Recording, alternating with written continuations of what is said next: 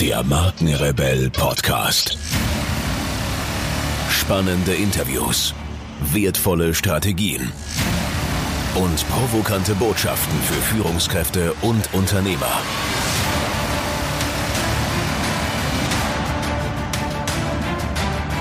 Stell dich den Herausforderungen der Digitalisierung und setze als Marke ein Zeichen. Von und mit Markenrebell Norman Glaser. Herzlich willkommen zu einer weiteren Podcast-Interview-Folge. Vielen Dank für eure Zeit und schön, dass ihr wieder reinhört. Ja, künstliche Intelligenz, Cloud Computing, Internet der Dinge, autonomes Fahren, all das steht für neue Technologien und Innovationen unserer Zeit. Welche Auswirkungen aber haben diese Entwicklungen auf unsere Gesellschaft, auf unsere Arbeit und unsere Unternehmen, auf die Art und Weise, wie wir leben? Und wie und wo lernen wir sowohl privat als auch beruflich mit den Chancen und Herausforderungen der Digitalisierung umzugehen? Muss es vor diesem Hintergrund nicht eine Bildung der Zukunft geben?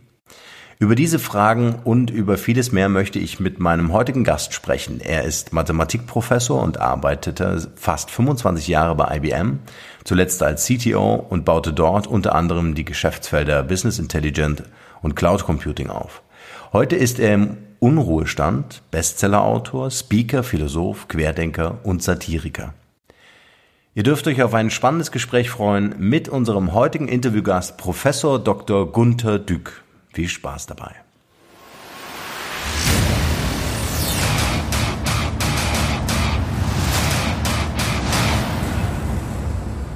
Ich freue mich sehr auf meinen heutigen Interviewgast. Bei mir in der Show heute ist Professor Dr. Gunther Dück. Gunther, schön, dass du dir Zeit genommen hast. Bist du ready und wollen wir loslegen? Ja, klar. Hallo Norman. Hallo. Zu Beginn unseres Interviews äh, möchte ich immer gern mehr über meine Interviewgäste erfahren, vielleicht auch so ein bisschen äh, in, in, in diese persönliche Seite kennenlernen. Kannst du vielleicht dich selber noch mal kurz vorstellen? Äh, wer ist Professor Dr. Gunther Dück als Privatperson und was ist genau das, was du heute, weiß nicht, ob man beruflich sagen kann, in, in deinem Unruhestand äh, tust? Also privat bin ich ganz normaler Mensch. Finden wir alle. also so im Dorf, dann sagen sie halt, oh, ich habe dich auf YouTube gesehen, aber das ist erst in neuerer Zeit, also sonst hat das noch keiner richtig gemerkt. Mhm. und beschäftige mich mit Rasenmähen und hauptsächlich Kochen bei uns in der Familie. Oh, schön. So haben wir die Arbeit geteilt. Ich kaufe einen Koch und den, weil, weil ich mehr darauf Wert lege und meine Frau, die kann schmutzen und so. Die nimmt also alles mit Putzen was natürlich auch wir Fremdkräfte haben und Bügeln und sowas. Alles, mhm. was mit Sauberkeit zu tun hat, da ist sie irgendwie, da, es kommt auf den, auf den Grad der Exzellenz an, den man in der Wohnung haben will. Ah, sehr schön ja, der, der, man, manche achten mehr auf Sauberkeit und ich achte mehr auf sowas wie Geschmack oder so. Dann hat jeder so seine Art, so, so muss dann das machen, wo er, wo er sozusagen den höheren Grad an Exzellenz hinkriegt, sonst ärgert man sich die ganze Zeit. Ja, das ist ein Kompetenzbereich. Ja, ne? Genau. Also wir, also äh, vielleicht früher, also ich habe mal Mathe studiert in Göttingen, wollte ursprünglich mal Dichter werden, was ich jetzt auch so langsam so in der Kurve hinkriege über mein längeres Leben. Damals hatte ich überhaupt nichts zu schreiben. Ich habe gesagt, ich bin bestimmt guter Dichter, weil ich am besten in Deutsch war eigentlich. Mhm. Und also gefühlt am besten, also notenmäßig am besten war ich in Mathe. Und äh, ja, ich hatte, ich habe damals gesagt, ich müsste Romane schreiben, aber ich wusste, wusste überhaupt nicht worüber. Dann habe ich Mathe studiert, ähm, habe eine ganz normale Laufbahn. Also ich habe mir ist relativ früh im Studium schon irgend so eine Lösung von einem ein Problem eingefallen, für das man eigentlich einen Doktor bekäme. Dann war ich so im sechsten Semester so halbwegs ready, habe noch so dann meine Frau kennengelernt, im achten Semester dann mit Diplom umgesattelt nach Bielefeld, bin da äh, Assistent geworden vom Weltmeister aller Klassen in der Informationstheorie, Rudolf Alswede, der leider gestorben ist. Mhm. Schon und ähm, ja, dann habe ich so die Habilitation betrieben, und bin dann in so eine Falle gefallen, wie man, ähm, ja, wie soll man das sagen? Äh, damals waren alle neue, alle Unis neu gegründet, also Bielefeld, Düsseldorf, Ulm, Bochum, also kann sich viele aufzählen. Also mhm. sind alle so Ende der 70er Jahre in Betrieb gegangen. Bielefeld ja auch, wo ich war, da war ich so in der Baustelle noch, 1976. Und äh, ja, da, da sind alle Professorenstellen besetzt worden und dann habe ich habilitiert, so 1981 und dann war keine mehr da und für Informationstheorie sowieso nicht. Das Informationstheorie beschäftigt sich was, mit dem, was heute schon überall drin ist, also mit dem Ethernet und äh, dem Public Key System und so weiter. Das haben wir alles erforscht, das wurde uns praktisch aus den Händen gerissen und sofort eingebaut. das ist unheimlich spannend. Es war ein ganz neues Gebiet und die haben auch echt gemacht, was wir wollten. Also es ist noch vor dem Internet, also die haben das alles gemacht, die Ingenieure, und es war eine wahnsinnig spannende Zeit in der Forschung. Und leider gab es für, diesen, äh, für so ein neues Gebiet gar keine Professorenstellen, weil wahrscheinlich erst so 50 Jahre später den Leuten einfällt, dafür eine Professur haben zu müssen. Mhm. Also das Gebiet ist schon fast wieder zu Ende geforscht, weil alles fertig ist. Mhm. Schon viel ja, das, früher. Ja, war, genau. das, war, das war auch so ein Tornado. Mhm. Und dann, dann sieht man, dass man praktisch von der, von der, äh, von den sowas wie Statistik, Wahrscheinlichkeitstheorie oder so, von diesen klassischen Wissenschaften gar nicht so angenommen wird. Und dann habe ich einfach keine Stelle gekriegt. ja, und äh, dann musste ich mich werben, habe mich so bei den größeren Firmen beworben und habe äh, dann im Wissenschaftszentrum der IBM angefangen. Und äh, ja, da habe ich dann was ganz Neues gemacht, habe einen Optimierungsalgorithmus erfunden, mit dem man sowas wie Traveling Salesman Probleme im ersten An äh, Anlauf machen kann. Und äh, da haben wir dann ganz viele Probleme mit äh, optimiert und äh, daraus ein Business gemacht. Da habe ich so eine Art Start-up im Wissenschaftszentrum. Ich habe so allein angefangen, dann noch zwei Leute dazu, einen Werkstudenten, eine, eine Arbeit geschrieben über diese ganzen Geschichte. Die ist heute wahnsinnig gut. Also wenn, wenn man normalerweise eine Arbeit schreibt, dann wird die 20 Mal zitiert. Das ist schon gut. Mhm. Also zehnmal ist schon gut. Mhm. Dass überhaupt einer liest. Und diese, und das Witzige ist, also äh, äh, die, diese Arbeit ist jetzt, glaube ich, so gegen in einer Gegend von 1500 Mal zitiert. Boah, diese, also dieses Jahr, ich habe, ich habe, äh, ich kriege immer E-Mails, wenn was zitiert ist, deswegen bin ich da up to date. In diesem Jahr sind meine Arbeiten 101 Mal zitiert, aber ich habe seit 25 Jahren gar nichts mehr geschrieben. Also man wird dann so, so post, posthum wird das alles wieder entdeckt und so was, was wir damals gedacht, gemacht haben. Mhm. Und, und das war, das war ein ganz anderes, wir haben das gar nicht wissenschaftlich gesehen, sondern als Start-up, äh, würde man heute sagen, das Wort gab es gar nicht. Und ich habe dann gesagt, wir müssen daraus ein echtes Unternehmen machen.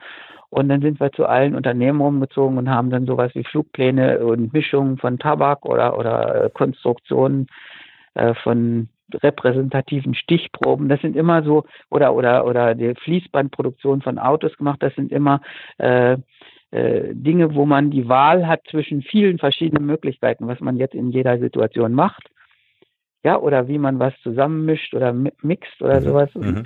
Und, und äh, da haben wir mit diesem Algorithmus dann äh, triumphale Erfolge gehabt. Also so im, auf 10, 20, 30 Prozent, manchmal 70 Prozent besser gelegen. Mhm. Und haben dann so ein paar Millionen Umsatz gemacht. Das war leider ein bisschen zu früh drin, äh, weil, weil, weil man an die Daten damals nicht rankam. Die waren dann so in Mainframes versteckt und die kriegte man nicht so richtig raus.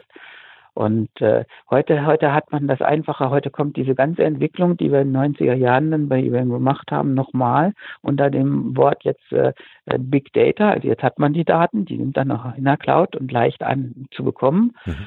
Und man kann die Daten als, also wenn man jetzt äh, aus den Daten herausrechnet, was man jetzt tun muss, dann kann man das, was man tun muss, dem SAP auch sagen. Das ging damals nicht. Da musste man ein extra Modul reinschreiben, das, weil das SAP-System das nicht annimmt, dass da ein Master ihm sagt, wie er das zu regeln. Hm. Und äh, dann, dann kommt jetzt Cognitive Computing als nächste Welle oder, oder Artificial Intelligence, wie man es immer nennen will. Mhm. Und äh, äh da, da werden diese Dinge, die wir in den 90er Jahren da erfolgreich gemacht haben, die werden jetzt irgendwie äh, massentauglich, also dass man es überhaupt ohne große Klimmzüge machen kann. Also die Mathematik ist ja immer schon, die hatten wir schon, aber jetzt kann man, äh, jetzt sind die Rahmenbedingungen besser. Mhm. Ja, also durch, durch, Internet und dass man die Daten hin und her schicken kann und so weiter. Und dass, dass die, die, die Dinge dann auch äh, Sensoren haben und sich was befehlen lassen. Die müssen ja an den Computer angebunden sein, wenn man das alles optimiert. Ja, wir hatten damals sowas wie automatische Inventur, gab bei ganz teuren Sachen, äh, konnte man Transponder dran pappen, dass man weiß, wo die in der Fabrik sind. Das müsste man wissen für die Reihenfolgebelegung. Äh, die kosteten damals so fünf, 500 bis 2000 Dollar und sind dann Kilo schwer. Und mhm. heute sind es einfach so Pflaster Chips. aufgeklebt für ein paar Cent. Cent ja. Und, und äh, äh, damals musste man dann eine wahnsinnige Investition tätigen. Heute klebt man die Dinger drauf und das ist besser. Und da, da zieht jetzt die Mathematik doch so äh, mit ihren, beginnt mit ihrem Triumphzug da in den Fabriken. Mhm. Das merkt man schon. Das liegt einfach an den Nebenbedingungen. Da war ich einfach so, so an der Pionierstelle. Und da deswegen, deswegen habe ich auch, also erstmal so, so ein selber so ein Start-up gefahren, mhm. habe dann nochmal zweimal Geschäftsfelder bei der IBM hochgefahren, also Data Mining und äh, Business Intelligence, was heute Big Data ist, und dann Cloud Computing in der letzten Zeit. Und äh, deswegen verstehe ich ein bisschen, wie man, wie man Businesses hochkriegt, wie man sich auch gegen die Firma durchsetzt, was man so an Gegenwind bekommt. Mhm. Ich habe dann als Pre-Sales-Mensch natürlich äh, mit, mit, mit so einem Professortitel äh, eher offene Türen gehabt bei Kunden und äh, habe dann natürlich mit vielen Kunden besprochen, was eigentlich zu optimieren ist. Und das war eigentlich die wichtigste Lehrzeit in meinem Leben. Also wenn, dass man einfach in vielen Unternehmen mal einfach das Problem erklärt bekommt. Ich habe mhm. natürlich viele, viele Besuche gemacht, ohne einen Auftrag zu bekommen, aber ich habe bei, bei jedem Tag, wo sie mir so vorgestellt haben, was das Problem ist, ungeheuer viel gelernt. Und da habe ich einfach so sechs, sieben Jahre Vorsprung vor vielen Leuten, dass man einfach die Businesses einfach mal alle erklärt bekommt. Und zwar nicht nur, wir sind gut aufgestellt, bla bla, ja, oder blicken zuversichtlich in die Zukunft, äh, sondern ganz genau, was ist jetzt die mathematische Formel, die optimiert werden soll. Und dann muss man sich das angucken und sagen, stemmen wir das oder nicht. Hm. Wie erlebst du das heute, jetzt mal so auf der rein emotionalen Ebene? Ich meine, deine Entwicklungen liegen Jahre zurück, ja, und jetzt ist irgendwie gerade so die äh, der, der Hype, der anfängt, dass die Leute über digitale Transformation und Co. sprechen, ähm, ist ja für dich eigentlich ein alter Schuh.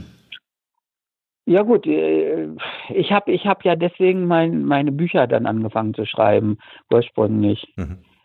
Also ähm, ich sollte da mal, äh, vielleicht der Anfang noch, also 1998 habe ich äh, dann Business Intelligence hochfahren sollen und Data Mining. Mhm. Und da wusste ich gar nicht, wie man das macht. Also ich habe auch keine Ahnung, ähm, was man jetzt in der Unternehmen tun soll. Interessanterweise, glaube ich, ist die richtige Lösung vom Management. Das hat mir keiner gesagt.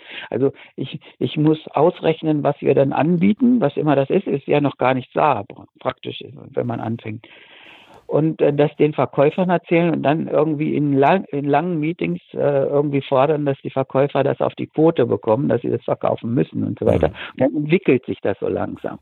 Und äh, da war ich gar nicht so sehr Manager. Ich war ja Manager im Wissenschaftszentrum, mhm. gar nicht gar nicht so sehr in diesen typischen Kaskaden von irgendwelchen Verwaltungsschritten oder so.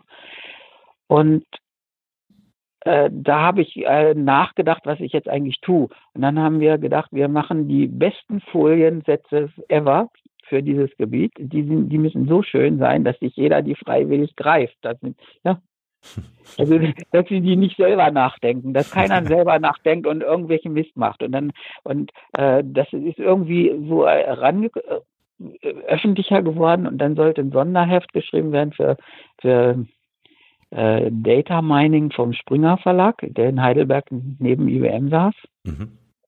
Also Ferdinand Springer, der Wissenschaftsverlag. Mhm. Und die machten gerade ein Sonderheft dafür. Und dann bin ich irgendwie ins Gerede gekommen, ich müsste jetzt was dazu schreiben. Und in dem Augenblick hatte ich gerade einen sehr langen Prospekt geschrieben, das sind so 20 Buchseiten, äh, an die Verkäufer der IBM. Ihr, da ist das Big Business und da können wir die ganzen Kunden umsteigen. Und da müsst ihr endlich mal nicht mehr mit diesen Computerleuten beim Kunden reden, sondern ihr könnt direkt zum Boss gehen, weil ihnen das angeht, weil Optimierung und Statistik und solche Dinge ja im Grunde Chefsache sind und nicht unbedingt irgendwie unten im Maschinenraum abgehandelt werden müssen. Mhm. Dann habe ich da so richtig getönt, so einmal so drauf. Hallo Leute, da könnt ihr Geld verdienen und das ist wunderschön. So, ja, da habe ich so meinen Stil entwickelt, so wie ich mal Dichter werden wollte, so richtig so äh, voll auf dem Putzbahn. Ja. Äh, so ein Prospekt geschrieben und und äh, äh, der Springer Verlag äh, hat das Sonderheft nie gebracht, gebracht, aber sie fanden meinen Artikel so schön. Ich hatte den hingeschickt, ich habe gesagt, das ist der Artikel und der ist viel zu schwungvoll für wissenschaftliche Journale. Äh, das kann man eigentlich nicht publizieren, aber ich habe keine Lust, einen anderen zu schreiben und ich schreibe auch nicht anders. Mhm. Und dann haben sie daraus eine Kolumne, haben sie drei Teile gehackt und eine Kolumne gemacht. Und das ist dann die äh, Informatikspektrum-Kolumne, die so Kultstatus bekommen hat. Mhm. Und da habe ich dann immer so das, was ich meinte für die Fach, für das Fachpublikum, dann alle zwei Monate auf zehn Buchseiten erklärt irgendwie. Da, dadurch haben die Leute das so gelesen, was wir machten, und dann, dann kamen die dann zu äh, die Kunden langsam und haben gesagt, könnt ihr was kaufen. Also ich habe das ganz ohne Quoten für, für, für und ganz ohne Meetings in der IBM probiert, sondern über, über, über, über die Bande, ja, beim Billard. Mm, genau, also ja. ich, ich gebe den Kunden lauter Sachen zu lesen und den Vertrieblern schöne Folien. Und dann fangen alle an, sich langsam für das Thema zu interessieren. Das ist eine andere Sache, als wenn man es befiehlt oder draufhaut oder sowas. Mhm. Und das ging eigentlich ganz gut. Ja, man muss es, glaube ich, konsumierbar machen, ne? also um auch ein Verständnis dafür zu entwickeln und äh, ja dann doch dieses... Ja, Lust drauf machen. Ja, irgendwie. Genau. Ja, ja? ja, Nicht, nicht, nicht, dass der Ver ne, nicht, nicht, dass der Vertrieb sagt, da kommen sie schon wieder mit was Neuem, da hat sich irgendwie einer was ausgedacht, das sollen wir jetzt verkaufen und wie mache ich das eigentlich? Und äh, das ist doch wieder so ein Scheiß und dann kriegt man schlechte Folien dafür oder so irgendwie Blabla-Folien, das löst alle Probleme der Menschheit, ja, so wenn, wenn den Marketingleuten nichts einfällt, steht sowas da drin das hilft ja nicht. Und man muss die Leute so ein bisschen so am Herzen kriegen oder sagen, ja, das hat Sinn, ja, so, und dann gehen sie los. Ja. Und dann, dann fängt das eigentlich von selbst an. Ja. Und wie gesagt, da, da habe ich jetzt mehrmals so Anläufe gemacht, was so Ähnlichkeiten mit Startups hat und und ähm, weiß eben auch die, die, die Befindlichkeiten. Also das, das Hochinteressanteste, was, was, was mir begegnet ist, dass die Leute gar nicht so begeistert sind, wenn man ihnen sagt, man kann irgendwas 20 Prozent besser machen, was beim Optimieren ja immer rauskam. Mhm. Das wollen sie nicht.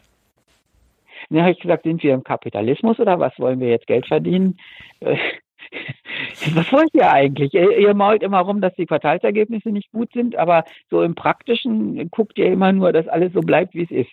Mhm. Und sagen, ja komm, das rodet uns zu viel um mit dieser Optimierung. Oder, oder sagen wir mal, die Arbeitsschritte werden dann umorientiert und dann dämmert ihnen Leute, den Leuten, dass sie unter Umständen eine andere, sagen wir, ihren Bereich anders organisieren müssen. Mhm.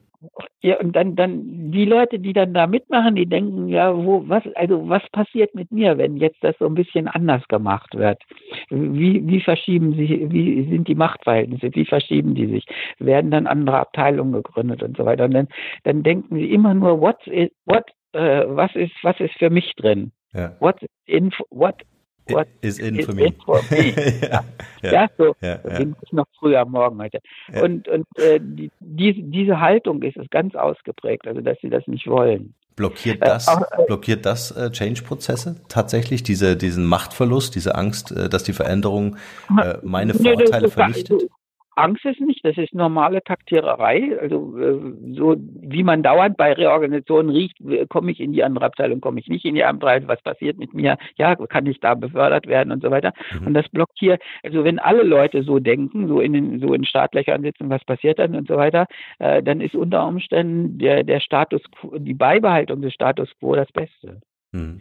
Und, und äh, alles, was verändert, macht dann irgendwelche Leute wieder wach und sagen, da führen sie was im Schilde und so weiter, was oft auch so ist, erstaunlich oft. Mhm. Und, und, noch erstaunlicher ist, dass äh, Verbesserungen über 20 Prozent irgendwie nicht richtig, die lösen, nicht richtig gutiert werden, weil die wirklich Ängste auslösen. Mhm. Also wenn, wenn, ich hatte so das Gefühl, wenn man sagt, äh, das wird jetzt 25 Prozent besser, dann sagen sie, das, äh, das kostet bestimmt Arbeitsplätze. Hm. Oder das gibt Shame on me. Also mhm. da fragt der Chef, warum ging das früher nicht besser und so weiter. Mhm. Und da habe ich damals äh, so in den 90er Jahren angefangen, mich mit Psychologie und Philosophie zu beschäftigen. Äh, also mit der Psychologie des Change oder sagen wir mal mit der Psychologie des zwanghaften Menschen, der es nicht leiden kann, wenn sich Dinge ändern. Und, und äh, es gibt auch Psychologie von Narzisstischen, die, die dann eine narzisstische Kränkung bekommen, wenn einer kommt und sagt, dass sie geht 30 Prozent besser, hey, sind sie beleidigt. ja, und so weiter. Und, äh, äh und mit, da, mit diesen ganzen neurotischen Tendenzen, die, die in so einer Gruppe vorkommen, da habe ich mich beschäftigt. Die Leute lesen meine Bücher heute zu sehr interpersonell, also die fragen dann, wenn sie die Bücher lesen, auch immer, äh, bin ich so, wie der Dück schreibt, oder bin ich zwanghaft? Das ist gar nicht der Punkt, sondern ich habe mich damit beschäftigt, welche, welche neurotischen Züge sowas wie eine, eine sagen wir mal, fast ein Berufsstand oder, oder mhm. eine Managementebene annimmt. Ja, mhm. also und dann merkte man, dass die, die te technischen Menschen immer nur inhaltlich nachdenken, wie sie das äh, machen. Ich bin ja auch einer von denen und sage, ist doch ganz egal, wir machen jetzt 20 Prozent Verbesserung, nehmt hin und schluckt einmal die Schuld runter und dann geht's los. Und die, die, äh, äh, die, die anderen sehen das eben, eben mehr in, in Machtkategorien, mhm. also wie verschiebt sich irgendwas. Andere sehen die Verschiebung ihrer Gewohnheiten ja, äh, dann gibt es wieder eine ganze Fraktion, die macht die neue Sache keinen Spaß. Mhm.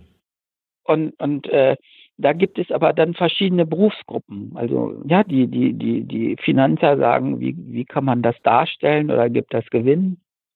Ja, dann gibt es die Machtfragen. Mhm. Verliere ich da Macht an die Maschinen? mhm. Darf nicht mehr sagen. Ja? Ich, ich habe äh, lustige Geschichte. Ich habe, äh, wir haben mal Standorte optimiert oder so, wie viele wie viele Standorte von irgendwas überbleiben, ja, bei mhm. im deutschen Staat, bei der bei der Bundeswehr. Mhm. Und äh, es, man spekulierte, dass äh, statt 30 irgendwas, eine Zahl 30, kommen noch irgendwas 10, 8, 7, 6 raus oder sowas. Das spekulierte man. Mhm. Und da habe ich gesagt, hab ich gesagt, haltet doch einfach die Klappe, wir stellen den Computer irgendwann und dann kommt eine Zahl raus und lasst mich in Ruhe. dann sagen sie, aber wir müssen doch vorher wissen, was rauskommt. Ich sage, das könnt ihr nicht, deswegen machen wir doch das mit Mathe. ja. ja. dann treffe ich wirklich so, weil auf der Toilette steht neben mir so irgendwie sowas wie Staatssekretär, äh, nicht Staatssekretär, ein, ein drunter und sagt, äh, er glaubt, dass der Chef, der Staatssekretär und die Generalität glaubt, äh, glaubt, dass sieben rauskommt. Ich habe gesagt, steckt's, wir rechnen das aus. ja. Dann sagt er, pass auf, wenn da jetzt aber acht oder neun rauskommt, gibt es politischen Ärger, weil die glauben, dass sieben rauskommt. Ich sage, die sollen nichts glauben, die haben mich doch bestellt. Ja. Dann sagt er, ich verstehe die Welt nicht, so ist es nicht oder so. Ja, und dann kam auch was anderes raus. Und dann kommt raus, dass, äh, sagen wir mal, sieben dramatisch viel besser ist, äh, also äh, neun dramatisch viel besser ist als sechs oder irgendwas. Mhm. Und dann äh, kommt man dann vor die Generalität und dann sagen die, ähm, äh, die, die Lösung, die Sie vorschlagen, ist aber viel besser als die zweitbeste. Mhm. Ich sage, das ist total gut, da brauchen Sie dann irgendwie nur noch zu nicken. Dann sagt er, er will nicht nicken, er will die Auswahl haben. Ich sage, in diesem Fall gibt es keine Auswahl, weil es doch einfach ein Optimum ist. Ja, ja. Und das wollen sie nicht. Das, das ist doch interessant. Also ich meine, ist, sie, sie, sagen ja, ihr, ihr türkt da was rum. Ja, ja. Äh, das eine Lösung ist so hoch ausgeputzt, dass ich jetzt nicht mehr entscheiden kann. Und da steckt doch irgendwas hinter. Also das heißt, das ist im Grunde, das ist nicht, nicht, nicht, also für, für auf sachlicher Ebene sagt man, das ist irgendwie sehr merkwürdig, ja. Ja, also intellektuell darf man sowas nicht denken. Aber äh, so im Machtgefüge äh, äh, ist das gar nicht so falsch, weil, weil die Leute oft irgendwas hintürken. Die können sich aber nicht vorstellen, dass ein Mathematiker eben nicht türkt und so mhm. weiter. Mhm. Da, da gibt es ungeheuer viele politische Schattierungen und, und Feinheiten und da braucht man wirklich 10, 20 Jahre, um das rauszukriegen. Also ich bin ganz traurig, dass ich jetzt 65 bin. Wenn ich nochmal mit 30 anfangen täte, wüsste ich ganz genau, was man machen muss. Vielleicht kannst du uns äh, genau das erzählen, weil äh, spannend ist ja, du hast gerade äh, darüber gesprochen, ähm, was äh, auch die einzelnen Management-Ebenen glauben, ist eine Geschichte, was man mathematisch errechnen kann, eine ganz andere. Äh, woran glaubst du, wo bewegt sich das Thema Digitalisierung äh, für dich hin und welchen Einfluss hat das auf unsere Gesellschaft? Vor welchem Wandel stehen wir aus deiner Perspektive? Ja, der Wandel, den, der zeichnet sich ja schon lange ab. Also das Internet gibt es ja nun schon irgendwie ewig. Also ich habe meinen ersten PC, so, so einen kleinen PS1 mit so einem Bildschirm drin in dem Ding. Ja, genau. So den habe ich mir zum 40. Geburtstag gewünscht. Also das sind 25 Jahre her. Und dann hatten wir gleich danach, als es das gab, so dieses 14,4 äh, KB Internet, so mit diesem komischen Modem, wo man nach 20 Versuchen dann drin war. Ich, ich kann den Ton nicht richtig nachmachen. So hm. pipi, dann dong, dong, dong, macht jetzt so, so, so wie äh, Gitarrenseiten angezogen. Und dann wusste man, jetzt bin ich drin. Und alle anderen Töne gingen nicht. das kenne ich sogar noch.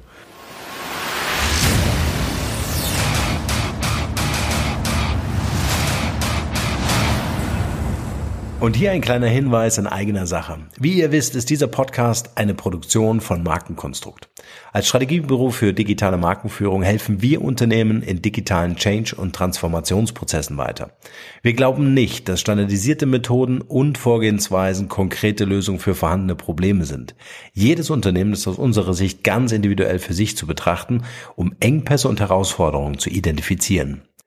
Mit unserem branchenübergreifenden Know-how setzen uns Unternehmen dort ein, wo Digitalkompetenzen gebraucht werden. Gern auch als Inkubator für die Entwicklung von Innovationen, um digitale Geschäftsmodelle zu evaluieren und neue Marktpotenziale zu erschließen. Wer von euch also wissen möchte, inwieweit euer Unternehmen oder Projekt fit für eine digitale Zukunft ist, schaut gern auf unserer Website www.markenkonstrukt.de vorbei und nehmt Kontakt mit uns auf. Wir beißen fast nie und digital tut auch nicht weh. Also lasst uns gemeinsam ins Handeln kommen. Wir helfen euch dabei. Und nun geht's hier weiter. Viel Spaß.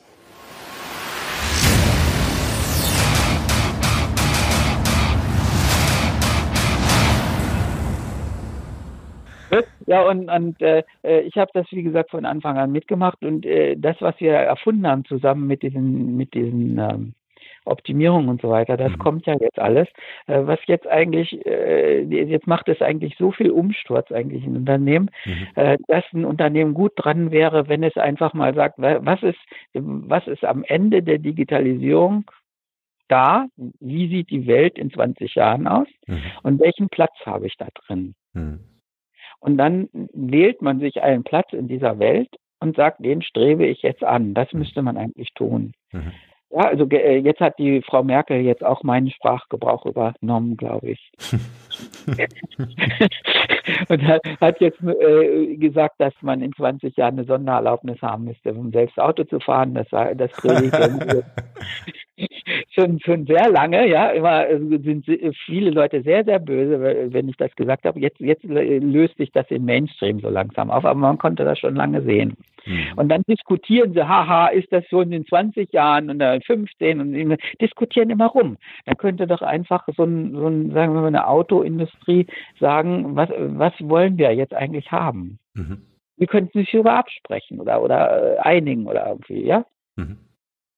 In, in, Singapur ist ja das Autofahren weitgehend verboten, also muss man sehr viel Geld bezahlen. Äh, mir schreiben Fans aus Singapur, dass jetzt die Busse da schon selbst fahren. Mhm. Ja, also kann man ja recherchieren. Also das mhm. waren jetzt Mails vor ein paar Tagen. Da ist das alles schon so. Und äh, in Kalifornien sind die zugelassen. Das heißt, die Zukunft ist im Prinzip schon da. Jetzt kann man sie sich auch schon relativ gut vorstellen. Man kann nach Singapur hinfahren, die um, angucken, wie das geht in Kalifornien. Und dann könnte man einfach sagen, wie wird die, wie wird die Landschaft hier in Zukunft aussehen? Und dann muss man für sein eigenes Unternehmen einfach eine, eine Entscheidung treffen, wo, wo, will ich dann da sein. Mhm. Und da kommt manchmal raus, dass das Unternehmen wahrscheinlich dann äh, in dieser Form gar nicht mehr sein kann. Und dann muss man das irgendwo nüchtern auch aufnehmen. Mhm. Das tun die Leute nicht. Mhm. Das ist so ein bisschen so, wenn man sagt, du hast jetzt äh, im schlimmsten Fall Krebs oder mhm. und hat noch zehn Jahre zu leben. Oder jetzt, was machen wir jetzt? Mhm. Und ähm, das wollen die Leute nicht so gern sehen. Also ich habe das so in den Anfängen schon gesehen, dass so Abteilungsleiter ausflippen, wenn man 20 Prozent besser macht. Und jetzt kommt noch dazu, dass das unter Umständen so echte Gretchenfragen gestellt werden müssen. Mhm. Ja, also dass, äh, dass der Wandel da ist. IBM hat sich sehr viel stärker gewandelt als alle anderen Firmen. Also ich bin, da ist man relativ so abgehärtet oder, oder bejaht das auch, dass, dass man alle fünf Jahre mal sich überlegt, wo soll die Firma sein. Hm. Das kann natürlich dann auch mal ein, sozusagen eine falsche Vorstellung sein. Das muss nicht immer richtig sein. Ja. Ich habe damals jetzt, als wir vor fünf, sechs Jahren gewütet, dass man nicht so, äh, da hätte ich gerne, dass man so Cloud Computing auf die Hörner genommen hätte und dann gegen Amazon Web Services dann als User äh, den Platz verlassen. Äh, da, da hat IBM das so ein bisschen leichter gefahren und geht mehr auf Cognitive Computing oder so. Da mhm. gibt es dann natürlich in so einer Firma auch ähm, Richtungsstreitigkeiten. Ja, ja wo, also es ist nicht so ganz klar, äh, wo, wo man sein muss. Das muss man aber ausdiskutieren und dann sagt man jetzt, der Beschluss ist, wir gehen auf Cognitive Computing oder Mobile oder irgendwas. Und dann muss man das tun. Das war bei, bei IBM eigentlich so die Regel, dass das alle fünf Jahre mal über, äh, drüber geschaut wurde, was man eigentlich sein will. Hm. Und da wird, da wird zu viel drüber geredet, wie viel Gewinn man dann haben muss. Also praktisch die, die Finanzer haben oft so das Gefühl, so sie müssten jedes Jahr den Gewinn steigern und so weiter. Und äh, das sind aber zwei verschiedene Fragen. Also wo will ich in 20 Jahren sein oder, oder in 10 Jahren? Mhm. Und äh, die an, sagen, die anderen machen wir dann aber auch doppelt so viel Gewinn. Dann sagen wir, komm, lass das mal sein. Es geht um ganz wichtige Sachen. Haben wir noch einen Platz in der Welt und welchen? ja, ja. Und in der digitalen Welt ist das eine, eine valide Frage. Ja. Ja, lass uns, lass uns vielleicht nochmal in ein, weil ähm, ich finde ein Zitat oder Aus, äh, Aussage von dir super interessant. Der Prozess ist der Innovation ihr Tod. Ähm, was ich daran äh, sehr gut finde, ist im Grunde das inneliegende Paradoxum, auf der einen Seite zu sagen, äh, ich muss mir als Unternehmen klar werden, äh, dass ich äh, Innovation brauche, um zukünftig zu bestehen. Auf der anderen Seite brauche ich natürlich eine Vorgehensweise, brauche ich natürlich einen Prozess, äh, den ich intern initiiere, um mich überhaupt dem Thema zu nähern. Also um klar zu werden, wo will ich tatsächlich sein in zehn Jahren, in 20 Jahren. Da bin ich gar nicht so sicher, dass man so einen Prozess braucht. Wie stößt man es dann an? Also wie schaffe ich es als Unternehmen, mein, mein vielleicht veraltetes Geschäftsmodell äh, durch zusätzliche neue Geschäftsmodelle zu beleben, ja, neu zu beatmen? Geht, nein, nein, nein. Es geht ja darum, dass ich eine Vorstellung entwickle von einem in, in, gewissen mhm. Teil mindestens, wo ich später sein will. Mhm. Ich, ich erkläre es mal. Ich habe jetzt angefangen äh, in Vorträgen japanische Kampfkunst. also in, der, äh, in der japanischen Kampfkunst gibt es drei Stufen. Shu, Hari heißen die. S-H-U wird in Englisch geschrieben. S-H. Shu, mhm. H, H-A und Ri, R-I. Ähm, äh, in der ersten Stufe, die geht bis zum schwarzen Gürtel, lernt man gnadenlos alle Griffe. Also man lernt den Prozess. Mhm. Äh, beim Kochen würde das bedeuten, dass ich äh, einfach die Rezepte alle fehlerfrei kochen kann. Mhm. Ja, immer wieder, immer wieder, immer wieder, immer wieder. Ja, sitzt mhm. in der Küche. Ist mir nicht erlaubt, irgendwie noch Koriander dazu zu machen oder so. ja, also ich soll einfach wie bei McDonalds, soll ich einfach das machen, was da auf der Speisekarte steht. Ganz genau das, ja. Mhm. mhm. Ja, mhm. das ist der Prozess eigentlich so, wie, wie, die, wie die Fabrik arbeitet und mhm. wie alles arbeitet. Wenn die Firma 100 Jahre alt ist, dann, dann ist das, äh, dann wird ab und zu mal die Rezeptur verändert, also die Vorschriften und dann für einen schwarzen Gürtel muss man man die Griffe anders machen, aber im Grunde macht man ganz genau so, wie der Meister das sagt. Und dann sagt der Meister, du bist hier nicht dafür zu denken, du sollst einfach das so machen. Dann sagt mhm. der Lehrling, aber ich dachte, Koriander ist ganz gut. Dann sagt er, halt deine Klappe, lass das da raus. ja, so. Mhm. Du verstehst die Komplexität nicht, manche sind dagegen allergisch und geht das los. Ja. So, und du wirst nicht fürs Denken bezahlt, du sollst hier deine Hamburger machen und so. Mhm. So, und die zweite Stufe ist dann, dass man variiert, also dass man Erfahrung macht mit äh, und sozusagen dann so eine, so eine Art Meisterstufe erringt, mhm. wo man, wo man mit den Zutaten virtuos umgehen kann. Mhm. Also ja, dass man, dass man die Zutaten ersetzt und anders macht und so weiter. Und dann beginnt man so, beginnt man zu experimentieren, ob Essen gut schmeckt. Mhm. Das ist bei, bei McDonalds nicht der Punkt. Also der, der Geschmack ist in dem Prozess mit drin. Also wenn ich Convenience Food mache, muss nicht McDonalds sein, auch, kann auch gehobene Gastronomie sein. Mhm. Ja, also ich, es gibt sehr selten noch so in Hotels, ich bin ja bei Konferenzen, kriegt das Convenience Food, gibt sehr selten irgendwas gekochtes noch zu essen. Also oder gebackenes. Also das sind immer diese fertig gebackenen mhm. Teile da mit Apfel oder so Kirsche da drin. Mhm. Also so echt Mutterbackt und Kuchen gibt es ganz, ganz selten noch. Ja. Und äh, äh, das heißt, das Convenience Food ist etwas, wo der Geschmack mit drin ist. Der ist im Prozess mit eingebaut. Da muss niemand an, niemand in der gesamten Prozess geguckt, ob das Hähnchen oder der Kuchen echt schmeckt. Das, das ist drin. Das ist immer so. Mhm, mh. So, und in der zweiten Stufe aber muss ich kochen lernen. Das, das, ist, die, das ist die Frage. Äh, also ich, ich erkläre gleich noch die dritte Stufe. Mhm. Aber vorweg, äh, die, die, äh, wenn jetzt einer anfängt, echt mal auf Geschmack zu gucken und sagt, das sollte anders schmecken, dann, dann, dann, äh, dann macht er irgendwas außerhalb des Prozesses. Mhm. Äh, und außerdem, außerdem stellt er Fragen, die vorher nicht da sind. Also niemand in der ganzen, in der ganzen Prozesskette hat eine Ahnung, wie das schmecken soll. Äh, das machen ja irgendwelche vorweg, die haben das Rezept fertig und dann ist der Hamburger fertig und dann ist es einfach immer drin. das ist immer Huhn mit Curry fertig.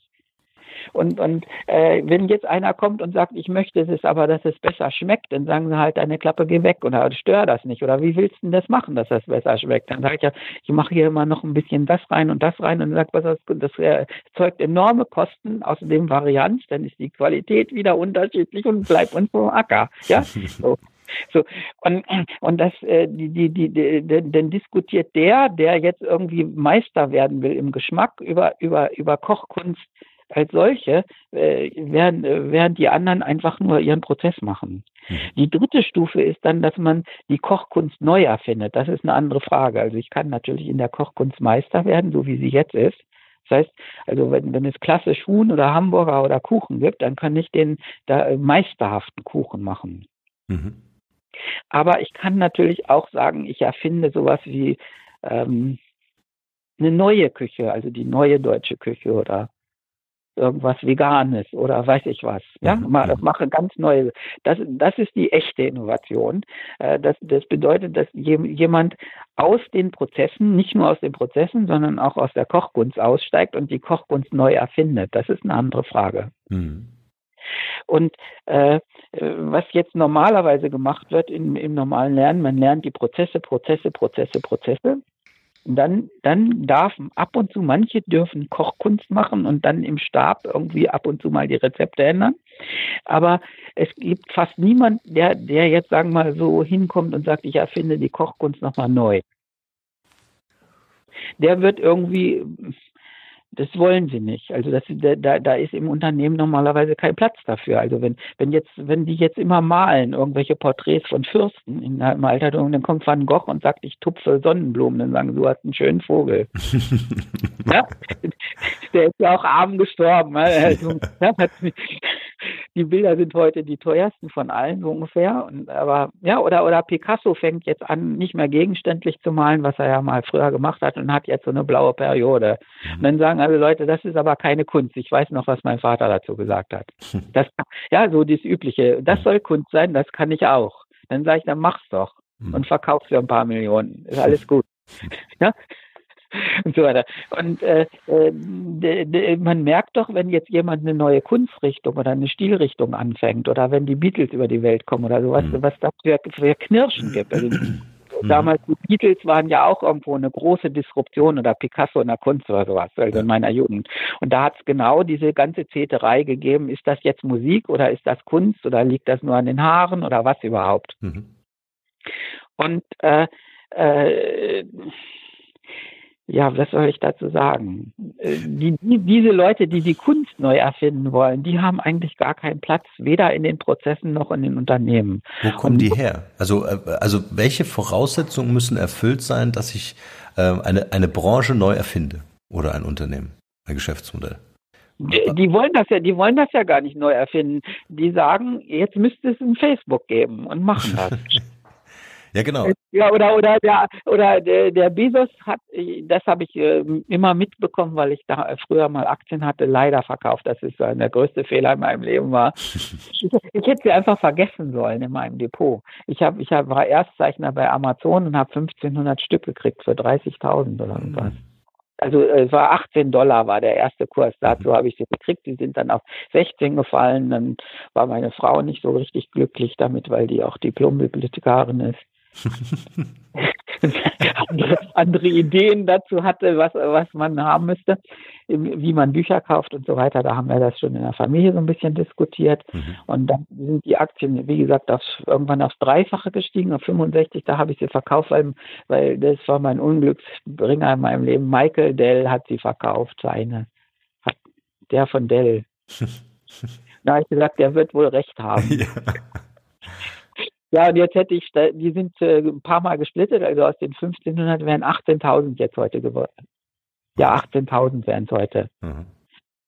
Und du hast ja vielleicht gelesen in der Zeitung, dass sie gerade über 1000 Dollar gestiegen sind. Dann ja, hätte ich jetzt 18, 18, Millionen, wenn ich das einfach vergessen hätte und einfach nicht hingucken. Ja, so. ja, ja, ja, ja. man ist dann zu nervös irgendwie. Ich, und Tja.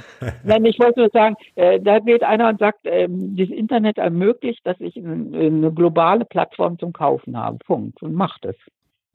Der kriegt aber, Bezos hat, war auf jeder PowerPoint-Folie über Business Intelligence in der Zeit, wo ich da das bei IBM hochgefand, äh, auf jeder verdammten Folie, weil wir gar keine anderen Beispiele hatten, waren immer eine Folie Amazon, die machen das. Guck mhm. mal, da ist die neue digitale Zeit. Und die zweite Folie war Finnland. Finnland. Guck mal, Finnland hat schon Internet. Also auch auf dem Dorf. Ja. Ja, also äh, äh wo Finnland ja in der Bildungs äh, Seite des Lebens immer so ein bisschen Pionier gespielt hat. Da hat man immer gesagt, ja guck, das liegt daran, dass die finnländischen Dörfer nur zwei Häuser haben, da irgendwo auf dem Berg und die müssen Internet haben. Das haben sie so immer entschuldigt. Aber es war immer Finnland und Amazon. Und dann kam eben Google dazu und und und äh, dann das, sowas wie iPhone oder so. Das sind einfach Leute, so wie Steve Jobs, die sich irgendwie eine neue Welt überlegen und sagen, wir machen das jetzt.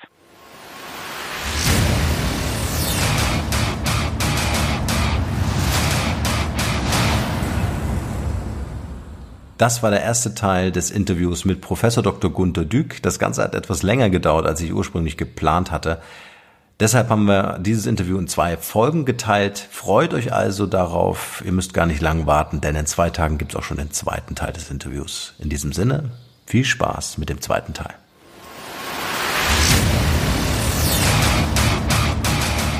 Hier noch eine wichtige Info für alle die unter euch, die sich mit dem normalen E-Mail-Newsletter nicht zufrieden geben können, die noch ein paar Deep Dives vertragen können und zusätzlich eine wertvolle Content-Lieferung auf Ihr Smartphone für clever halten. Den empfehle ich unbedingt unseren neuen und vor allem kostenlosen Messenger-Service. Ganz egal, ob ihr WhatsApp, Facebook Messenger, Insta oder Telegram verwendet, wir liefern euch alle neuen Podcast-Folgen, natürlich unseren monatlichen Ratgeber als E-Book sowie weitere spannende Informationen frei Haus in eure Lieblings-App. Und das alles kostenlos und ohne Werbespam. Das verspreche ich euch. Geht dafür einfach auf unsere Website www.markenrebell.de und klickt im Menü oben auf den Punkt Service. Probiert es einfach mal aus. Es ist kinderleicht und seid gespannt, was hier in den kommenden Wochen so alles abgeht. Wenn euch dieser Podcast gefallen hat, wären wir euch sehr verbunden, wenn ihr euch kurz Zeit nehmen könntet und uns eine Bewertung bei iTunes da lasst. Das dauert nur wenige Sekunden und ihr helft damit, dass auch andere diese Informationen erreichen und wir diesen Podcast für euch noch viel, viel besser machen können. That's it. Alle Informationen wie immer in den Shownotes. Nur das Beste für euch und bleibt rebellisch. Bis bald. Ciao.